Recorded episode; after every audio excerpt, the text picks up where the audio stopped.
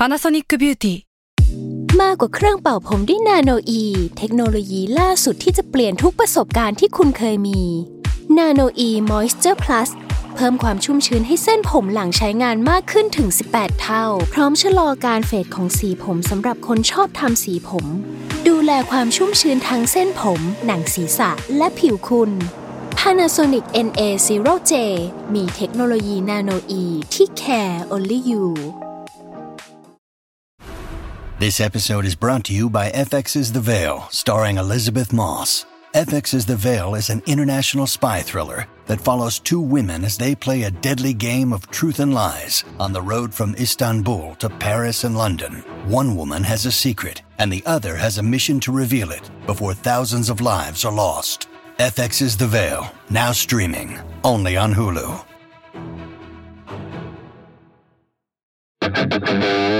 Salmon Podcast มัน สด อร่อย ทฤษฎีสมคบคิดเรื่องลึกลับ สัตว์ประหลาดฆาตกรรม ความลี้ลับที่หาสาเหตุไม่ได้ เรื่องเล่าจากเคสจริงที่น่ากลัวกว่า fiction สวัสดีครับ ผมยชญ์ บรรพพงศ์ผมธัญวัฒน์อิพภูดม นี่คือรายการ Untitled Case โอเคครับ ก็ cringe ประมาณหนึ่งแต่ว่าไม่เป็นไร นี่คนเข้ารายการแบบปกติสิพี่ธัญเริ่มก่อนงั้นพี่เข้าเลยพี่เข้าเลย ไม่ EP อะไร EP เออปรีดี EP ดีเฮ้ยเนี่ยมีสเฮ้ยมีสปอนเซอร์ดีสปอนเซอร์มีสปอนเซอร์ด้วยใช่ครับอ๋องั้นงั้นเข้าสปอนเซอร์ก่อนนะใช่สิครับจังหวะนี้คือเราทำเหมือนอัดรายการว่าผมไม่ได้เตรียมตัวอะไรเลยครับสปอนเซอร์เนี่ยจริงๆแล้วเนี่ยเป็น g b e a t เฮ้ยผมทำตัวเหมือนยูทูบเบอร์เลยว่ะ Ford Ranger g b e a t Energy Drink g b e a t เนี่ยเป็น Energy Drink ก็คือ Energy Drink มันคือแบบว่าเป็นเครื่องดื่มให้พลังงาน ก็คือเหมือนว่า concept ของเขามันคือว่าปลดล็อกเปลี่ยนโลกซึ่งจริงๆแล้วอะมันก็สามารถแถเข้ารายการเราได้เหมือนกัน ด้วยความที่เราถนัดมากๆ คือการเปลี่ยนโลกเนี่ยมันต้องใช้พลังงานแล้วถ้าเราอ่านการ์ตูนมาดูหนังมาเนี่ยตัวเอกหรือว่าตัวละครที่เขามีหน้าที่ในการเปลี่ยนโลกอะเขาต้องใช้พลังฮึบมากกว่าคนอื่นเราถึงว่าเราเราอยู่ภายใต้ผู้นำเผด็จการหรือว่าอะไรใดๆเนี่ยการที่เราจะลุกอ่าขึ้นมาสู้เนี่ยมันก็ต้องใช้พลังงานมากกว่าคนทั่วไป อ่างั้นเนี่ยเครื่องดื่มเนี่ยพลังงานพี่จะเสริมผมนอกจากคาว่าอ้าไหมอืมอืมอืมมันจะต้องให้พลังงานเราเป็นพิเศษ แล้วก็ทำให้เราเนี่ยสามารถลุกขึ้นมาสู้กับโลกใบนี้ได้ ซึ่งนั่นคือจีบีด GB พี่ก็พูดไปเลยสิว่าจีบีดเนี่ยไม่ต้องผมชมให้ผมชมอยู่ผมชมอยู่อ่าโอเค คือจริง ๆ แล้วเนี่ยมันอาจจะไม่ต้องเป็นเรื่องราวยิ่งใหญ่อย่างการแบบลุกขึ้นมาเพื่อต่อสู้กับโลกหรือว่าเปลี่ยนโลกเลยเนาะแต่ว่ามันจะเป็นเรื่องราวอย่างเช่นแบบอ่านหนังสืออะลุกไปห้องน้ำทำลุกไปห้องน้ำไม่ต้องขนาดนั้นทำทีสิสหรือว่าแบบอะสมมติว่าบางคน เหนื่อยตื่นมาเหนื่อยมากแต่ว่าแฟนนัดไปกินข้าว ก็ต้องใช้พลังงานในการฮึบไปครับคือคือมันอาจจะเป็นพลังงานยิบย่อยแบบเนี้ยที่ G Beat สามารถช่วยได้อืมเพราะว่าจริงๆแล้วเนี่ย G Beat เนี่ยมีคาเฟอีนสกัดจากชาเขียว แล้วก็จริงๆ มีวิตามิน B สำหรับคนที่สายปาร์ตี้ด้วยครับก็สามารถดื่มแล้วก็สามารถ refresh กับชีวิตได้นะครับครับมี 2 กลิ่นคือ Bubble Gum อันนี้คือที่ผมถืออยู่ ก็จะ เป็นรส Bubble Gum ของพี่ธัญจะเป็นรส Apple Apple Booster ครับจริงๆ รสชาติก็จะแตกต่างกัน สามารถไปลองชิมกันได้ที่บูธข้างหน้านะครับ มีกิจกรรมอ๋ด้อวยคือ zero sugar ด้วยอ่าใช่ใช่ใช่อันนี้คือขายของนะจังหวะนี้เราต้องดื่มแล้วก็รีวิวรสชาติ มีวิตามิน A ร้อยเปอร์เซ็นต์มีวิตามิน B คอมเพล็กซ์ครับอ๋อเมื่อไหร่โอจะเคดื่ม ดื่มได้แล้วดื่มมาแล้วดื่มแล้วก็แบบทำเสียงแบบโอเค อร่อยครับ อร่อยไหมครับ อร่อย โอ้อร่อย อะพอมีแรงยัง มีแรงยัง มีพลังแล้วใช่ไหมมีพลังแล้วก็เล่าเรื่องเลยครับ มีแล้วมีแล้วครับ เอออย่างที่พี่โจบอกไปว่า เราจะหยิบเอาเรื่องเราสองคนหยิบเอาเรื่องในหนังสือมาเล่าเนอะฉะนั้น ถ้าใครเคยอ่านหนังสือแล้วอะก็อย่าเพิ่งสปอยเพื่อนแล้วกันแบบว่าฉันรู้แล้วนี่จบอย่างนี้ไม่ได้ไม่ได้ทำตัวไปไม่รู้ก่อนแล้วกันนะครับ รู้ยังฮะรู้รู้รู้แล้วรู้แล้วผมโเคอ่านโอพี่เคแล้วครับ เรื่องเรื่องของเราเนี่ยก็คือว่ามันเป็นเรื่องที่เกิดขึ้นใน อเมริกาเว้ยเกิดในปี 2004 คือว่า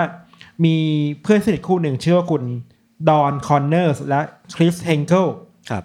สองคนนี้เขาเป็นเพื่อนสนิทกัน แล้วก็แบบว่าด้วยความที่เป็นเพื่อนสนิทกันอะ ชอบแบบเอาครอบครัวเอาลูกๆไปเที่ยวด้วยกันอะ แล้ววันนั้นน่ะเขาพาลูกๆไปเที่ยวทะเลเว้ยอืมก็นั่งเรือเรืออะไรเรือสปีดโบ๊ทาเรือประมาณประมาณนั้นเนาะไปทะเลแถวๆ ที่เรียกว่าอ่าวเชซาพีกมันอยู่ระหว่างรัฐแมริแลนด์แล้วก็เวอร์จิเนียครับ พอนึกภาพว่าเราขึ้นเรือแล้วออกไปสักพักหนึ่งอะเราควรจะเห็นวิสัยทัศน์แบบว่าเฮ้ยมันโล่งอะไรใช่ป่ะแต่ว่าในวันนั้นอะพอขับไปสักพักหนึงอะเขากลับเห็นอะไรที่แบบสีดำๆอะมันลอยขึ้นมาบนบนน้ำเว้ยพอขับเข้าไปใกล้ๆรู้สึกว่าเฮ้ยมันไม่ใช่เรือมันไม่ใช่แต่มันเป็นมันคือกระเป๋าเดินทางใบหนึ่งอะอ่าอ่าขนาดใหญ่มากสีเขียวเข้มอะครับ พอ ขับไปเข้าไปเรื่อยๆก็เพราะว่านึกภาพบอกว่าคือ ในทะเลเราควรจะเห็นอะไรเยอะแยะมากมาย ที่ไม่ใช่กระเป๋าเดินทางเออเออมันไม่ควรจะอยู่ตรงเนี้ยมันก็จะเป็นปลาอย่างมากเป็นปลาเออเป็นเรือประมงเป็นอะไรแต่มันคือกระเป๋าเดินทางที่มันผมมาได้ยังไงไม่รู้กลางกลางทะเลขนาดเนี้ยครับอือฮึพอเขาเข้าไปใกล้ๆก็ มีความอยากรู้อยากเห็นเนอะว่าเอ้ยมันคืออะไรกันแน่อืมก็เลยตัดสินใจหยิบมันขึ้นมาบนเรือ อืมแล้วก็สำรวจกันว่ามันคืออะไรเนี่ยอย่างเงี้ยพอเปิดเข้าไปได้นิดหนึ่งก็เริ่มเห็น เห็นว่ามันคือสิ่งของที่อยู่ในถุงดำอีกทีหนึ่งครับพร้อมกับกลิ่นแปลกๆอะไรเงี้ยด้วยความที่ผู้ใหญ่สองคนน่ะ มีเซนส์อะไรบางอย่างเนอะว่าไม่ต้องเป็นผู้ใหญ่เป็นเราสองคนน่ะ สมมติยศไปการทะเลแล้วเปิดกระเป๋าเดินทางแล้วเจอแบบของเหม็นๆน่ะอืมมันก็แบบเริ่มกลัวแล้วใช่ปะอืมแต่บังเอิญว่ามันมีลูกไปด้วยเว้ยอ่าลูกเนี่ยคือแบบเฮ้ยอะไรอะนึกว่าตื่นเต้นตื่นตื่เต้นนเต้นเฉยตื่นเต้นก็เปิดเลยเออพอเปิดออกมาปุ๊บมันไม่ใช่สมบัติหรือว่าไม่ใช่แต่มันกลับไปเป็นขาข้างหนึ่งของคนน่ะอ่าฮะสีขาวมากแล้วก็แบบขาวขาวในที่หมายความว่า แปลว่าเพิ่งแบบผ่านโดกันนเน่าหั่นเปื่อยมาได้อ๋อไม่นานเออยังไม่เน่าเปื่อยขนาดนั้นอะไรเงี้ยครับ หลังจากนั้นนะครับก็เอาขออธิบายอีกนิดนึงคือ ไม่ได้มีแค่ขาท่อนเดียวเป็นขาสองข้างใช่ไหมแล้วก็ความยาวเนี่ยตั้งแต่หัวเข่า ถึงนิ้วลงไปอะแป ลว่าถ้ามันมีแค่เนี้ยมันก็ควรจะมีชิ้นส่วนอื่น ๆ อีก ที่ไม่รู้อยู่ไหนอีกอะแต่นี่มันมาแค่ขาถึงหัวเข่าอะครับ พอรู้อย่างนั้นนะพวกเขาก็แจ้งตำรวจเนาะแล้วก็ตำรวจก็มาตรวจสอบต่ออะไรเงี้ยครับ แต่ว่าเข้าใจว่าที่เราที่เราเท่าที่เราไปดูสารคดีหรือไปดูข่าวมาตำรวจก็ทำอะไรมากไม่ได้ครับ เพราะว่าตัว DNA มันอะไม่ชัดเจน อีกอย่างหนึ่งคือว่าถึงแม้อย่างเราบอกว่ามันจะใหม่แต่ว่า ไอสภาพของขาที่มันเริ่มเปียกวะเรียกว่าเปียกอ่ามันเปียกโดนน้ำทะเลเปื่อยมาเปื่อยแล้วอะมันก็ตรวจสอบอะไรยากครับ แม้แต่เพศยังบอกได้ยากเลยว่าคือเพศอะไรนะเวลาก็ผ่านไปประมาณเกือบสัปดาห์ครับหกวันหลังจากนั้นนะครับ ก็มีนักเรียนคนหนึ่งก็เรียกว่าเป็นซวยก็ได้นะคือแบบกำลังเก็บขยะทำกิจกรรมทำความดีอยู่ริมทะเลอยู่ริมอยู่ริมชายหาดอะ แล้วมันก็มีกระเป๋าเดินทางใบหนึ่งที่มันเกยตื้นขึ้นมา พอเขาเข้าไปเห็นก็ ลักษณะของกระเป๋าใบเนี้ครับ มันก็ตรงกับใบแรกเลยคือ สภาพยังดีอยู่แล้วก็สีเขียวเข้มอืมก็คือมีกลิ่นเหม็นมีคล้ายๆกันขนาดมีพิรุเดียวกันธบางอย่างใช่ลักษณะเดียวกัน พอเปิดออกมาดูนิดๆน่ะก็พบว่ามันมีถุงพลาสติกสีดำเหมือนเดิมเลยอืมก็น่าจะรู้แล้วว่ามันน่าจะเป็นอะไรที่ไม่ค่อยถูกต้องเท่าไหร่เนาะอืมเขาก็เลยเรียกตำรวจมาตรวจสอบต่อครับ พอตำรวจมาดูแล้วก็เปิดกระเป๋าออกมาก็พบว่า ในกระเป๋าใบที่สองเนี่ยมีชิ้นส่วนมนุษย์อยู่เหมือนกัน โดยชิ้นส่วนในกระเป๋าใบเนี้ครับเป็นลำตัวท่อนบนไปถึงท่อนบนถึงมีลำตัวแล้วก็มีหัวครับไม่ถึงว่าแค่ครึ่งบนเนี่ยครับ อยู่ในนั้น แต่พอถึงแม้ถึงแม้ว่า จะมาไม่ครบอวัยวะเนอะแต่ว่าการที่เริ่มเห็นศีรษะเห็นลำตัวข้างบนก็จะพอรู้ได้ว่าโอเคนี่ก็เป็นเพศชายเนาะเรื่องแรกเลยเนี่ย สิ่งที่เจ้าหน้าที่พบต่อคือ ศีรษะของศพศพคนเนี้ยครับค่อนข้างบวมมาก การบวมเนี่ยไม่ได้บวมมาเพราะว่าน้ำหรืออะไรแต่ว่า เหมือนจะถูกทำร้ายอะไรมาอ่าก่อนจะเสียชีวิตอะ อันนี้ข้อสันนิษฐานแบบเบื้องต้นเนาะเรื่องที่สองคือว่านอกจากรอยแผลที่หัวแล้วครับเขาพบว่าตรงบริเวณตัวมีร่องรอยของการถูกยิงอยู่หลายนัด อันนี้ก็ยิ่งตอกย้ำว่ามันก็คือคดีฆาตกรรมแหละอืมไม่น่าใช่คดีทั่วไปถึงแม้ว่าเราจะรู้อยู่แล้วว่า การมีศพอยู่ในกระเป๋ามันคือคดีฆาตกรรมอะอืมแต่การเห็นร่องรอยของกระสุนปืนอยู่ในนั้น ก็ยิ่งยิ่งชัดเข้าไปใหญ่เนาะห้าวันหลังจากนั้นครับ ก็มีกระเป๋าใบที่สามถูกค้นพบเพิ่มเติมครับคราวเนี้ยในกระเป๋ามีลำตัวท่อนล่างไปถึงหัวเข่าอืมกระเป๋าใบสุดท้ายเนี่ยถูกค้นพบโดยชาวประมงที่กำลังไปตกปลาอยู่ในอ่าวเดียวกันครับ ตอนเนี้ยอวัยวะครบแล้ว สิ่งที่ตำรวจต้องตอบไปได้คือว่าอ้าวแล้วคนคนนี้คือใครอะใช่ไหมคนที่ถูกฆ่าคนนี้คือใครครับ แต่ถึงอย่างนั้นนายศ มันก็แปลกมันดีเหมือนกัน เพราะว่าตำรวจรู้ข้อมูลน้อยมากเว้ยอืมทั้งทงๆที่เห็นใบหน้าแล้วนะเห็นร่างกายแล้วเกับครบแล้วอะ ปัญหาแรกที่ทำให้ตำรวจไม่สามารถพิสูจน์ตัวตนได้ก็คือว่า ใบหน้าเริ่ม เน่าเปื่อยอะอ่า แล้วบวมผิดปกติอะอ่าไม่สามารถจะยืนยันได้แล้วว่า เอ้ย ถ้าคนนี้มีชีวิตอยู่จะหน้าตาเป็นแบบไหนกันแน่นะ มันไม่ชัดเจนอะเนาะ อือฮึเชื่อไหมว่าเวลาอย่างเนี้ยมันผ่านไปเกือบเดือนเลยเว้ยตำรวจก็ไม่สามารถยืนยันตัวตนของคนเสียชีวิตได้ครับ อีกหลักฐานหนึ่งที่ช่วยตำรวจได้คือกระเป๋าเดินทาง อืมอย่างที่เราบอกว่ากระเป๋าแต่ละใบอะมันคือลักษณะเดียวกันหมดเลยอะกระเป๋าขนาดเดียวกันสีเขียวเข้มเหมือนกัน ตำรวจก็เลยเอาสเปคของกระเป๋าเนี่ยไปตรวจสอบตามร้านค้าเว้ยอ่าอ่าอ่าอ่าปรากฏว่าก็ยากอยู่เพราะว่ามันคือกระเป๋าที่ขายทั่วไปอะอ่ามันไม่ได้แบบรุ่นพิเศษเออผลิตที่เออนี่ขายที่ปารีสเท่านั้น ใช่ไม่ไม่มันขายเต็มเมืองไปเลยครับ เพราะฉะนั้นกระเป๋าก็ช่วยอะไรได้ไม่มากเท่าไหร่ครับ พอความกดดันที่มันถูกส่งมาจากสื่อมวลชนประชาชนมากขึ้นเรื่อย ๆ เนี่ยตำรวจก็เลยต้องหาวิธีการอื่นๆนะในการช่วยตรวจสอบ อัตลักษณ์ของศพอะครับ หนึ่งในวิธีการที่เขาใช้คือ เอานักวาดภาพมาช่วยสเก็ตหน่อย ถึงแม้ว่าหัวของศพจะดูบวมและดูยากแล้วอะเขาพยายามใช้จินตนาการมาวิเคราะห์อะครับว่าเอ้ยถ้าคนคนนี้มีชีวิตอยู่แบบปกติปกติอะเออใบหน้าจะเป็นยังไงเขาโครงจมูกคิ้วปากจะเป็นยังไงเนาะพอสเก็ตภาพเสร็จเขาก็เอาภาพเนี่ยไปประกาศผ่านสื่อทีวี สื่อออนไลน์ สื่อหนังสือพิมพ์ในท้องถิ่นนะครับ แต่ปรากฏว่า ภาพเนี่ยได้ผลว่ะ อยู่ดีก็มีคู่สามีภรรยาคู่หนึ่งโทรกลับมาหาตำรวจว่าเฮ้ยพวกเรารู้จักคนคนนี้นะเพราะเขาเป็นเพื่อนสนิทเราเอง ครอบครัวนี้มาแจ้งตำรวจว่าศพเนี่ยที่ตำรวจกำลังตามหาอัตลักษณ์อยู่อะเขาชื่อว่าคุณวิลเลียมแม็กควายเป็นอดีตนาวิกโยธินทหารเรือปะนาวิกโยธินเนาะซึ่งก็เป็นเพื่อนสนิทที่เขารู้จักกันมานานประมาณ20กว่าปีละพอรู้ชื่อที่คิดว่าน่าจะเป็นคนจริงๆเนาะ ก็เลยไปสืบต่อครับ แล้วก็เอาลายนิ้วมือของวิลเลียมอะที่แบบมีอยู่ในสารระบบของตำรวจนะครับไปตรวจสอบต่อ แล้วก็มาแมทช์กับศพปรากฏว่าตรงกันโอเคข้อนี้คือข้อข้อนี้ก็ชัดเจนแล้วว่าศพคือวิลเลียมแม็กควายเนาะอืมวิลเลียมแม็กควายเนี่ยครับเขาเป็นอดีตนาวิกโยธินวัย39 ปี แล้วก็แต่งงานกับภรรยาที่เป็นพยาบาลชื่อว่าเมลานีเมลานีแม็กควายทั้งคู่เนี่ยแต่งงานกันไปแล้ว5ปีมีลูกกันสองคนอืมคนโตเนี่ยอายุ4ขวบแล้ว ส่วนอีกคนเนี่ยเพิ่ง2ขวบเอง แล้วก็พวกเขาเนี่ยอาศัยอยู่ในเมืองนิวเจอร์ซีย์นิวเจอร์ซีย์เนี่ยจุดจุดๆที่บ้านเขาอยู่เนี่ยมันห่างจากจุดที่พบกระเป๋าใบแรกประมาณ500กิโลเมตรอ่าโอ้ก็ไกลอยู่นะพอสมควรเออชีวิตส่วนตัวของวิลเลียมแม็กควายกับเมลานีแม็กควายเนี่ย ถึงแม้ว่าตอนแรกจะดูค่อนข้างหวานแหววหวานฉ่ำอะโรแมนติกดูปกติดี แต่พอเวลาผ่านไปอะชีวิตคู่มันก็เริ่มย่ำแย่ลงเรื่อยๆครับ อันนี้เราขอ disclaim บอกว่ามันคือคำพูดจากเมลานีนะอ่าที่อธิบายความสัมพันธ์ที่เกิดขึ้นในอดีตอะครับเมลานีบอกว่าพอคบกันไปเรื่อยๆครับวิลเลียมเป็นคนที่เสพติดการพนันมากอะพอเสพติดมากๆปุ๊บเขาก็ชอบขับรถออกไปคาสิโนในเมืองแอตแลนติกที่อยู่ไกลอะครับไอการเสพติดการเสี่ยงโชค การเสียเงิน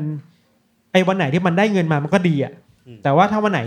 เงินไม่ได้เสียเงินเยอะอะก็หงุดหงิดอะ แล้วทุกครั้งที่หงุดหงิดกลับมาที่บ้านก็จะโวยวายใส่เมียโวยวายใส่ลูกๆ ความฉุนเฉียวมันก็เริ่มเกิดขึ้นในในบ้านเนาะวายในบ้านก็เริ่มดูแบบ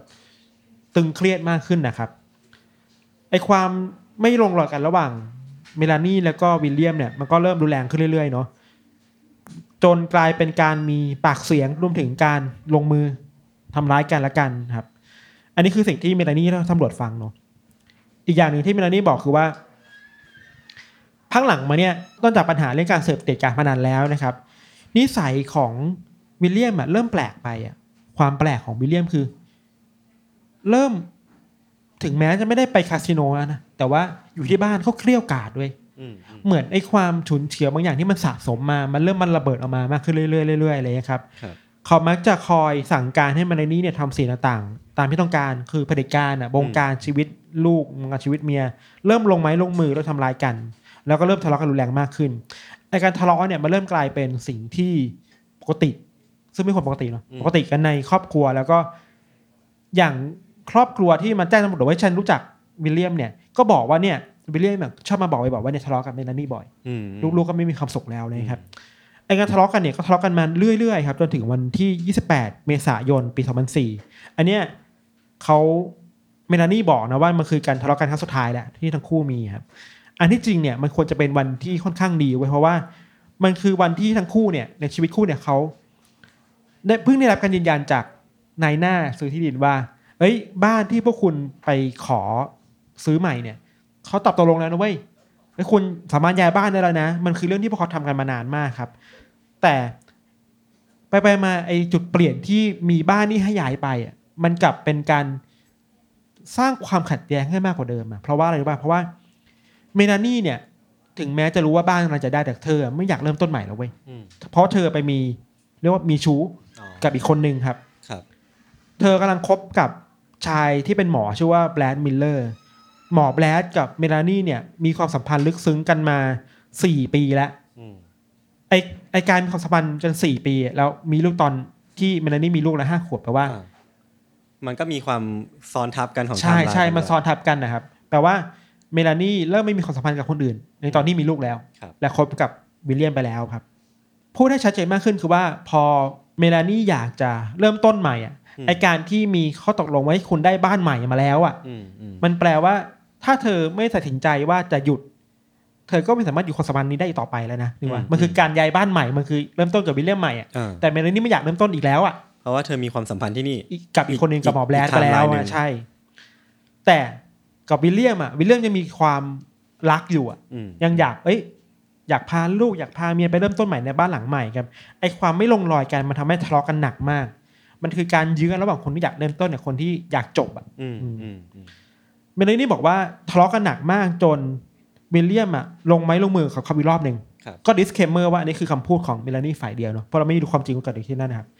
เมลานี่บอกว่าหลังจากทะเลาะกันครั้งนั้นนะครับวิลเลียมก็ขับรถออกไปจากบ้านเลยเว้ยแล้วบอกเว้ยฉันจบแล้วนะอืมต่อไปนี้ฉันจะไม่ยุ่งอะไรกับเธอและลูกอีกแล้วอะไรเงี้ยครับอันเนี้ยเป็นตามปากคำที่เมลานี่บอกนี่คือครั้งสุดท้ายที่เธอเห็นวิลเลียมเว้ยอืมเจออีกทีเพื่อนรู้อีกทีก็เป็นศพไปแล้วในกระเป๋าเดินทางอะอืมอันเนี้ยก็เป็นเรื่องที่ตำรวจเขาน่าสงสัยว่าตกลงแล้วเรื่องมันจบยังไงนะแล้ววิลเลียม ไปเสียชีวิตได้ยังไงอ่าโดนใครฆ่าโดนใครฆ่าแล้วเป็นยังไงได้ยังครับ ขอตัดภาพกลับมาที่เมลานี่ก่อน สิ่งที่เมลานี่ทำหลังจากที่วิลเลียมออกไปแล้วอะเมลานี่ไปขอศาลเพื่ออืมขอให้ศาลออกคำสั่งว่าห้ามวิลเลียมเข้ามาใกล้ตัวเธออ่าฮะมันคือวิธีการทางกฎหมายว่าเวลาแบบคู่สามีภรรยาเลิกกันว่าเฮ้ยเธอห้ามเข้าใกล้ฉันในกี่เมตรกี่เมตรอะไรเงี้ยครับ นอกจากขอคำสั่งศาลห้ามห้ามให้วิลเลียมเข้าใกล้แล้วว่า เมลานี่ยังทำเรื่องให้ทนายความไปขอหย่าด้วยเว้ยอืมอันนี้ตำรวจเริ่มเริ่มมองว่าเฮ้ยหรือนี่คือการสร้าง story อะไรบางอย่างหรือเปล่า คือเวลามันเหมาะเจาะเกินไปปะวะอืมในมุมตำรวจถ้าถ้าคิดว่าเมลานี่คือผู้ต้องสงสัยเบอร์หนึ่งมันคือการสร้างเรื่องมากลบเกลื่อนหลักฐานตัวเองอะว่าเธอไม่รู้นะว่าวิลเลียมหายไปไหนครับ นอกจากนี้ครับตำรวจก็พบด้วยนะครับว่า หลังจากที่วิลเลียมขับออกขับรถจากบ้านไปแล้วเนาะเมลานี่ก็ได้นำสิ่งของเช่นเสื้อผ้าทั้งหมดของวิลเลียมเนี่ย ใส่ถุงพลาสติกสีดำซึ่งลักษณะคล้ายกับถุงพลาสติกที่ในอยู่ในในปกอระดเดิเป๋านเดินทาทางงเอออันนี้คือเรื่องแรกเนาะตำรวจก็สามารถตามไปเจอพวกสิ่งของเหล่านั้นที่อยู่ในถุงพลาสติกที่เมลานี่ทิ้งอะไรเงี้ยอืมก็พบว่ามันก็มีถุงลักษณะคล้ายกัน แล้วก็ตามไปถึงรุ่นของถุงพลาสติกได้ด้วยซ้ำอืมแล้วพบว่ารุ่นของถุงพลาสติกสีดำเนี่ยมันถูกถูกผลิตขึ้นมาในล็อตเดียวกันกับถุงพลาสติกที่พบในกระเป๋าเดินทางอืมอันนี้คือ หลักฐานแรกต่อที่พยายามจะมัดตัวจุดได้เออจิ๊กซอว์มันเริ่มถูกต่อขึ้นมาขึ้นเรื่อยๆครับหลักฐานชิ้นต่อมาคือว่าตำรวจเนี่ยไปตรวจสอบข้อมูลการซื้อขายปืนในนิวเจอร์ซีย์เพราะอย่าลืมว่าศพของวิลเลียมเนี่ยถูกยิงใช่ไหมเขาพยายามรู้ว่าเฮ้ยการยิงเนี่ยมันต้องมีปืน ซื้อปืนจากไหน ซื้อกระสุนมาจากไหนครับตำรวจไปเจอว่ามันมีชื่อของเมลานี่เนี่ย ไปโผล่ในใบเสร็จซื้อปืนกระบอกหนึ่งที่รัฐเพนซิลเวเนียอืมซึ่งเธอซื้อปืนกระบอกเนี่ย เพียงแค่สองวันอืมก่อนที่วิลเลียมจะหายตัวไปเว้ยเออซึ่งมันก็พอเหมาะพอเจาะเกินไปหน่อย มันเหมาะเจาะเกินไปหน่อย อันนี้เออเรื่องที่สองนะ ที่สำคัญคือว่ากระสุนปืนน่ะสเปคอืมของกระสุนปืน serial number ของกระสุนปืนน่ะครับมันดันไปตรงกันกับกระสุนปืนที่หล่นอยู่ในกระเป๋าเดินทางอีกอ่าซึ่งมันก็แปลได้ว่าอาวุธเนี้ยอาจจะเป็นอาวุธที่ใช้ในการก่อเหตุสังหาร อันเนี้ยสามอย่างนะคือเออถ้าเราเป็นคนทั่วไปเราเป็นคนคนนอกเนี่ยแล้วเราดูคดีอะรู้สึกว่าเฮ้ยนี่มันมัดตัวได้แล้วหรือเปล่าวะน่าจะใช่แล้ว มันชัดเออเจนมากๆแล้วครับ ยังมีอีกนะ อันนี้หลักฐานนี้มันมาจากความแปลกประหลาดประมาณหนึ่งคือว่า ในช่วงที่ตำรวจกำลังสอบปากคำเมลานี่แบบเค้นสุดๆนะครับ มันมีช่วงหนึ่งที่เมลานี่ยอมรับตำรวจว่า เออ ไอตอนที่วิลเลียมขับรถออกไปหายตัวไปอะเธออะขับรถตามเขาไปจริงๆนะอืมอืมแต่ตามไปเพราะว่าอยากไปแกล้งวิลเลียมเว้ยแกล้งอะไรก่อน แกล้งจะเอ๋อย่างเงี้ยเหรอหรือว่าคือ เธอบอกว่าวิลเลียมขับรถไปอีกเมืองหนึ่งแล้วอ่าตัวเองอยากขับรถตามไปแล้วรู้ว่าเฮ้ยวิลเลียมจอดรถไว้ตรงนี้ใช่ไหมอยากขโมยรถอะไปจอดไว้ที่อื่นอือฮึเพื่อแก้เผ็ดอืมอืมแต่สำหรับเราเป็นคนนอกรู้สุว่า มัน make sense เปล่าวะอ่าอ่าใช่ปะสุดท้ายครับตำรวจก็ตามไปเจอรถของวิลเลียมที่เมลานี่ขับไปทิ้งอะคือเมลานี่บอกว่าเอ้ย ฉันขับรถของวิลเลียมไปนะแล้วก็ไปจอดไว้ที่นี่ พอตามไปเจอรถนะครับ ก็เจอรถจริง ๆ แล้วก็พบว่า มันมีกุญแจสำรองที่เมลานี่มีอยู่อะอ่าแปลว่า เอ้ย เธอขับรถไปจริง ๆ ว่ะอะไรเงี้ยอย่างที่สองคือว่า มันมีของต่างๆที่แปลกๆอยู่ในรถนะครับ อย่างแรกคือว่าเขาเจอหลอดฉีดยาและขวดยาคอรัลไฮเดรตซึ่งเป็นยาที่มีฤทธิ์ในการนอนหลับอือฮึยังไม่พอครับตำรวจตรวจสอบไปถึงหลอด หลอดยาและตัวยานี้คือในอเมริกาการซื้อยาแบบนี้มันไม่ง่ายเนอะมันเป็นยาควบคุมอะพบว่ายาตรงเนี้ยมันถูกเซ็นรับรองการขายโดยชื่อของหมอแบรดมิลเลอร์เว้ยอ่าที่เป็นก็คือชู้ของเมลานี่อ่าอ่ามันก็เริ่มมีตัวละครเพิ่มมากขึ้นอะอ่าโดนจับที่ยังอะยังยังยังในรถยังมีเขาเรียกว่าเป็นเศษชิ้นเนื้อออืมคือเราพูดยากเหมือนกันว่าเป็นเศษชิ้นเนื้อแต่ว่า ในใน สกู๊ปข่าวคือมันชิ้นเล็กมากๆอะอ่าฮะ เหมือนชิ้นส่วนเนื้อที่มันกระจายอ่ากระจายกระจายออกไปครับ อะไรเงี้ยอยู่ในรถด้วยนะครับ คือทุกอย่างเลยนะ ยังมีอีกตำรวจตามไปตรวจสอบคอมพิวเตอร์ในบ้านของเมลานี่ ไปดูประวัติการ search หาข้อมูลในอินเทอร์เน็ตนะครับ พบว่ามี keyword ต่างๆ เช่น 1. วิธีการซื้อปืนอย่างผิดกฎหมาย อือฮึ 2. วิธีการก่อเหตุฆาตกรรม อืม 3. ยาพิษที่ไม่ทิ้งร่องรอยอ่าจับได้ยังวะ มันเหลืออีกอันคือวิธีฆ่าแม็กวิลเลียมอะวิธีฆ่าวิลเลียมถ้า search นี้คือใช่เลยตำรวจเอาเรื่องราวเหล่านี้มามาประกอบเป็นเรื่องราวด้วยกันนะครับ แล้วก็คงได้เป็น story แหละว่าเมลานี่มีความ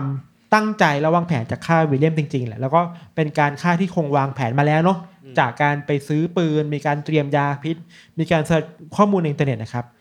แต่สิ่งหนึ่งที่ มันเป็นปริศนาอยู่ไว้ยว่า แล้วที่ที่เมลานี่จะไปฆ่าวิลเลียมอะมันที่ไหนอ่าอ่าอ่าคือตำรวจตามไปดูพวกกล้องวงจรปิดอะไรครับ ไม่เห็นเลยนะว่าวิลเลียมหายไปไหนอะอืม อันเนี้ยเป็นสิ่งที่ทุกวันนี้ก็ยังหาคำตอบไม่ได้ อืม เราถึงว่าไอการฆ่าหันศพอะมันไม่ใช่เรื่องง่ายๆอะครับ คนหนึ่งคนในการแบกผู้ชายสมมติว่ามันมีการวางยาพิษ หรือวางยาสลบจริงๆอะ การที่เมลานี่หนึ่งคนจะแบกวิลเลียมตัวใหญ่ๆอะอืมขึ้นรถแล้วก็แบกไปที่ต่างคนเดียวอะอืมมันทำได้ไหมอะคนตอนนี้ตำรวจก็สงสัยแบรดมิลเลอร์แหละที่เป็นว่าชู้สมอะรู้ร่วมคิดหรือเปล่า แต่ว่าเข้าใจว่าก็มีหลักฐานที่สามารถเคลียร์เช่นหลักฐานที่อยู่อืมว่าอยู่คนละเมืองจริงมีหลักฐานยืนยันตัวตนจริงเพราะฉะนั้นแบรดมิลเลอร์ไม่เกี่ยวเว้ยอือฮึแต่ไอการสั่งซื้ออะคือแบรดบอกว่าเมลานี่มาขอแต่เขาไม่รู้ขอเพื่ออะไรนะครับซื้อยานั่นอะอืมอืมอืมยังมีอีกครับ คือว่าพอ เหมือนกับว่าเมลานี่จะพอรู้ว่าถึงแม้พวกคุณอะจะรู้ว่าฉัน search อะไรอืมฉันซื้ออะไรฉันมีอะไรอะแต่ของเหล่านี้มันไม่ได้แปลว่าฉันจะเอาไปฆ่าวิลเลียมนี่อืมอันนี้คือสิ่งที่เมลานี่พยายามสู้ในชั้นศาลอะครับ แล้วเธอก็สู้จริงๆนะคือ ไม่ปฏิคือเธอปฏิเสธทุกข้อหาหมดเลยครับในชั้นศาลไม่ยอมรับว่าฆ่าอะไรต่างๆ แม้ว่าข้อมูลจะชัดเจนเนาะอืมอืมเธอมีทฤษฎีของตัวเองด้วยซ้ำว่า เธอไม่ได้เป็นฆาตกรหรอกแต่คนที่ฆ่าวิลเลียมไม่จะเป็นพวกมาเฟีย หรือใครสักคนหนึ่งที่วิลเลียมในฐานะที่เป็นคนเสพติดการพนันน่ะอ่าอ่าอ่าไปมีเรื่องกับมาเฟียหรือเปล่าตามคาสิโนต่างๆติดเงินหรือเปล่าครับก็เลยถูกถูกถูกฆ่าล้างแค้นน่ะอืมแล้วเธอบอกว่าไอ้วิธีการฆ่าแบบเนี้ยฆ่าเพื่อวางยาพิษหั่นศพอะไรเงี้ย มันเป็นคือวิธีการของมาเฟียอืมเธอคนเดียวผู้หญิงคนเดียวทำทำทำไม่ได้หรอกอืมอันนี้ก็ยังไม่ชัดเจนเหมือนกันนะ สุดท้ายแล้วครับเรื่องนี้มันก็ไปถึงชั้นศาลเนาะอายการก็พยายามเชื่อมโยงภาพต่างๆ ที่หลักฐานจากที่ตำรวจส่งมาให้